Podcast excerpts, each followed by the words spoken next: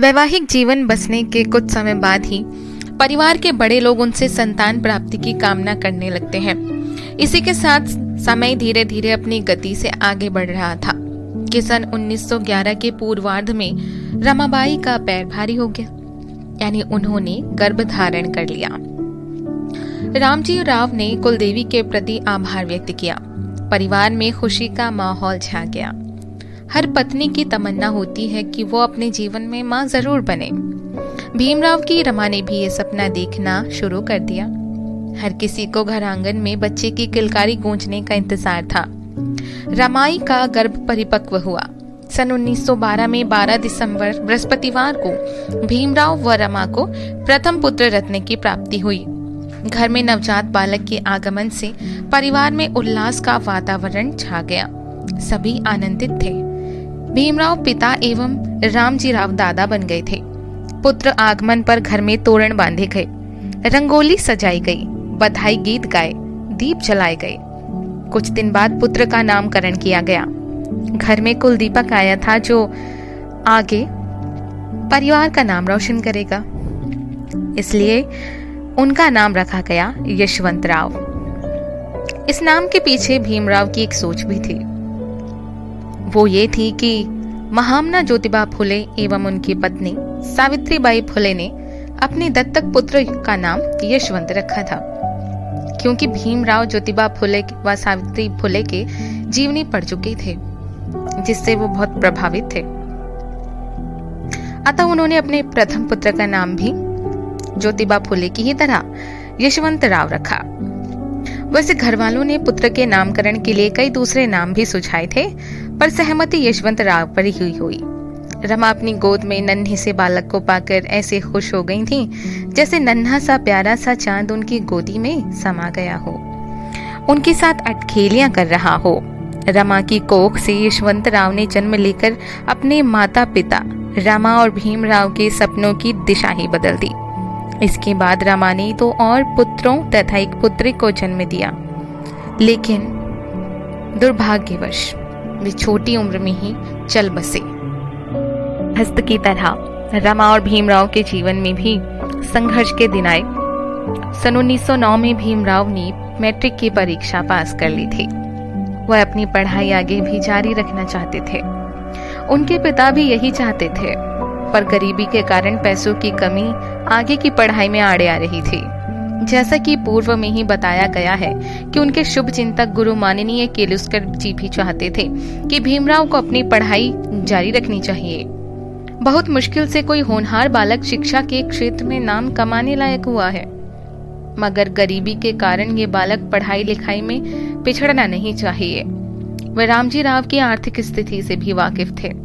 इसीलिए उन्होंने विचार करके एक रास्ता निकाला। इसी दौरान एक बार बड़ौदा के महाराजा सयाजी राव गायकवाड़ अपने मुंबई के घर में ठहरे हुए थे। वे महाराजा के पास इसी दौरान जाते हैं। उन्होंने महाराजा के समक्ष अछूत बालक भीमराव की शिक्षा के प्रति लगन के बारे में चर्चा की और उनसे अनुरोध किया कि वो भीमराव की पढ़ाई जारी रखने के लिए सरकार की ओर से कुछ अनुदान दें। केलूस्कर जी की बातों से महाराजा गायकवाड़ प्रभावित हुए। उन्होंने भीमराव को अपने पास बुलाया। उनसे कुछ प्रश्न पूछे, जिनके ठीक ठीक उत्तर भीमराव ने महाराजा को दिए। भीमराव के उत्तर सुनकर महाराज संतुष्ट हुए, तथा उन्होंने भीमराव के लिए बीस रुपए मासिक की छात्रवृत्ति मंजूर कर दी। इस तरह आखिरकार भीमराव को आगे की पढ़ाई जारी रखने का अवसर मिल गया। भीमराव जी पुनः पूरे मनोयोग से पढ़ाई करने में जुट गए। इस तरह उन्होंने सन 1913 में बीए की परीक्षा पास कर ली। याद रहे उन दिनों मैट्रिक के बाद सीधे बीए की परीक्षा करनी पड़ती थी। एक तरह से भीमराव जी की पढ़ाई पूरी हो चुकी थी। इसके बाद उन्हें बड़ौदा राज्य में ही नौकरी मिल गई थी। इसीलिए वो वहाँ नौकरी करने लगे। कुछ ही दिन नौकरी कर पाए थे कि उनके पिता गंभीर रूप से बीमार पड़ गए। उनकी बीमारी की सूचना पाकर भीमराव दौड़े दौड़े अपने घर आए। इस संघर्षपूर्ण स्थिति में रमाबाई सदा भीमराव के साथ एक मज़बूत चट्टान की तरह खड़ी रही। रामजीराव बाबा को रमा ससुर नहीं, बल्कि अपना पिता मानती थी। वे बहुत बूढ़े हो चुके थे और अक्सर बीमार रहते थे। रामा ने इस दौरान पूरे मन से रामजी बाबा की सेवा की, जबकि उनकी गोद में नन्हा सा यशवंत होता था। मेरा बुआ अपंग थी, उनका भी पूरा ध्यान रखना होता था। ये सारी जिम्मेदारियाँ रमा हँसते हँसते निभा रही थी। जैसे ही भीमराव बड़ौदा से घर पहुँचे तो पिताजी की गंभीर हालत देखकर वो घबरा गए। उन्हें अपनी बाहों में भरकर रोने लगे। पिताजी ने भीमराव की पीठ पर हाथ रखकर हिम्मत से काम लेने को कहा, बेटा, अब तुम्हें ही परिवार संभालना है। घबराने से, हिम्मत हारने से काम नहीं चलेगा। जीवन में जितनी भी चुनौतियाँ आएँगी, उनका बहादुरी से सामना करना। समाज हमें अछूत मानता है। हमें हीन मानकर हमसे घृणा करता है। मगर आप सुशिक्षित हो। इसलिए घर वालों के अलावा समाज के लोग भी आपसे उम्मीद लगाकर बैठे हैं। आप उन उम्मीदों पर खरा उतरने की भी कोशिश करना। इसलिए जीवन में कभी भी हिम्मत मत हारना। ये डल सत्य है कि जो इस दुनिया में आया है, उसे एक न एक दिन संसार छोड़कर जाना ही पड़ता है। मेरा भी समय निकट आ गया है। भीमराव जी बीच में ही बोल उठे। नहीं पिताजी, आपको कुछ नहीं होगा। आप जल्दी ही ठीक हो जाएँगे। आपने जीवन भर कष्ट उठाकर मुझे भी पढ़ाया, लिखाया, सारा परिवार सम्मानजनक तरीके से चलाया। अब मैं कुछ करने योग्य हुआ हूँ तो आप हमें छोड़कर जाने की बात करते नहीं पिताजी, नहीं। आप हमें ऐसे छोड़कर नहीं जा सकते। मैं आपका अच्छे से अच्छा इलाज करवाऊँगा। पिता पुत्र की ये बातचीत रमा भी सुन रही थी। वह भी सिस्कियाँ भरते हुए रोने लगे। बाबा रामजी राव की आँखों में चमक लौट आई। उन्होंने भीमराव की पीठ पर हाथ रखकर आशीर्वाद दिया। फिर सबकी ओर आँखें घुमाकर उन्हें भी आशीष दिया और देखते ही देखते बाबा रामजी राव ने आखिरी सांस ली। परिवार के सभी लोग फपक फपक कर रोने लगे। ये दो फरवरी 1913 रविवार का दिन था। सुबेदार रामजी राव बाबा की मृत्यु के पश्चात पूरे परिवार में काफ़ी दिनों तक उदासी का माहौल रहा। यूँ तो परिवार में दुनियादारी के सारे काम किए जा रहे थे मगर रह रहकर रामजी बाबा की कमी महसूस होती थी। परिवार राम जी बाबा अपनी पत्नी भीमाबाई के मृत्यु के पश्चात जीजा नामक इसी के साथ जीजाबाई नामक एक महिला को ब्याह कर ले आए थे। भीमराव जीजाबाई की शादी के समय से ही खुश नहीं थे। पर राम जी बाबा की मृत्यु के पश्चात जीजाबाई की तबीयत भी ठीक नहीं रहती धारण कर लिया। वे भी उम्र में बड़ी राम जी राव ने मगर वो परिवार से अलग दादर में किसी जगह रहती थी। परिवार में खुशी रमा बीच बीच में उनसे मिलने जाती और उनकी खूब सेवा करती जीजाबाई भी रमा को बहुत खूब आशीर्वाद देती और अपने जीवन की पुरानी घटनाएँ सुनाया करती तो रमा उन्हें बहुत ध्यान से बच्चे की जी लगाकर सुनती और प्रसन्न होती थी। एक दिन जीजाबाई ने बताया कि भीमराव बचपन से ही बहुत समझदार थे और घर के मान सम्मान के बारे में बहुत सावधान रहते थे। जब मैं ब्याह कर इस घर में आई तो भीमराव को अच्छा नहीं लगा था। परिवार जब मैंने भीमराव की माँ भीमाबाई के जेवर पहने तो उसे ये बात बहुत बुरी लगी। भीमराव पिता एवं समाज में राम दादा के बारे में अक्सर लोग पुत्र गलत पर घर में तोरण बांधे भीमराव पर समाज रंगोली सजाई गई। ना भी रहा गीत गाए। तो भी वे अपनी माँ के बिछो में सहन कुछ दिन बाद पुत्र का नामकरण किया गया। कि उनकी माँ की जगह कोई और आया था जो इसीलिए वो मुझसे दूरी बनाकर ही रहे।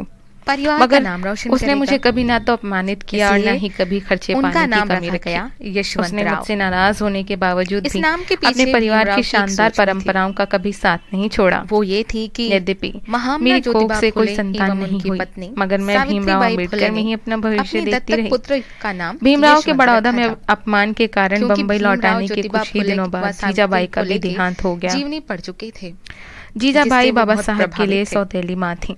और वो अतः उन्होंने उनसे बात भी बहुत कम करते थे। मगर रमाई ने सदा उनको अपनी सासू जी में रखा। ये है उनकी महानता के लक्षण पुत्र के नामकरण के लिए कई दूसरे नाम एक बार डॉक्टर अंबेडकर को इंग्लैंड के इतिहास का पाँच खंडों वाला एक दुर्लभ सेट काफ़ी कम पैसों में हाथ लग गया हो गई थी उन्होंने अपना सारा ध्यान इन ग्रंथों को पढ़ाने में लगा दिया। गया तो रमाबाई सोच में उनके साथ अटखेलियाँ खाने के समय भी भीम रमा की कोख से यशवंत राव ने रमाबाई उनके सामने अपने माता पिता रमा और भीम राव के सपनों की दिशा ही। बदल दी। रमाबाई के बाद रमा ने पाँच बार ऐसे कहने पर ही पुत्र को जन्म दिया। अरे ये तुमने क्या चकचक लगा रखी है? दुर्भाग्यवश पता ये पुस्तकें मैंने पाँच सौ रुपए में खरीदी चल बसे। बस थोड़े से पेज पढ़ लूँ फिर खाता हूँ। रमा और भीमराव के जीवन में भी इस पर संघर्ष के दिन आए। सन 1909 में भीमराव पति को पत्नी मैट्रिक की परीक्षा और बच्चों की ओर भी ध्यान देना चाहिए। वह अपनी पढ़ाई आगे भी जारी रखना चाहते थे। बस मुझे उनके पिता भी यही चाहते खूब थे। पढ़ते जाना। पर गरीबी के कारण पैसों की डॉक्टर कमी आम्बेडकर आगे की पढ़ाई में आड़े आ रही थी। और पुस्तक जैसा कि पूर्व में ही बताया गया है कि उनके शुभ चिंतक खाते खाते बोले, किर्लोस्कर जी भी चाहते थे। ये तुम्हारी रोज रोज की पढ़ाई शिकायत है कि जारी रखनी घर में चाहिए। ध्यान नहीं देता हूँ। बहुत मुश्किल से अच्छा, कोई चलो बालक शिक्षा के क्षेत्र में नाम कमाने इस पर रमाबाई तुरंत बोली। मगर गरीबी के कारण ये बालक पढ़ाई रोज रोज की तेल नमक की ज़रूरत होती है वे इस पर राम जी राव की आर्थिक स्थिति बच्चों को पास बिठाकर थे। लाड़ प्यार कर। इसीलिए उन्होंने विचार प्रेम करके के दो मीठे शब्द बोलो।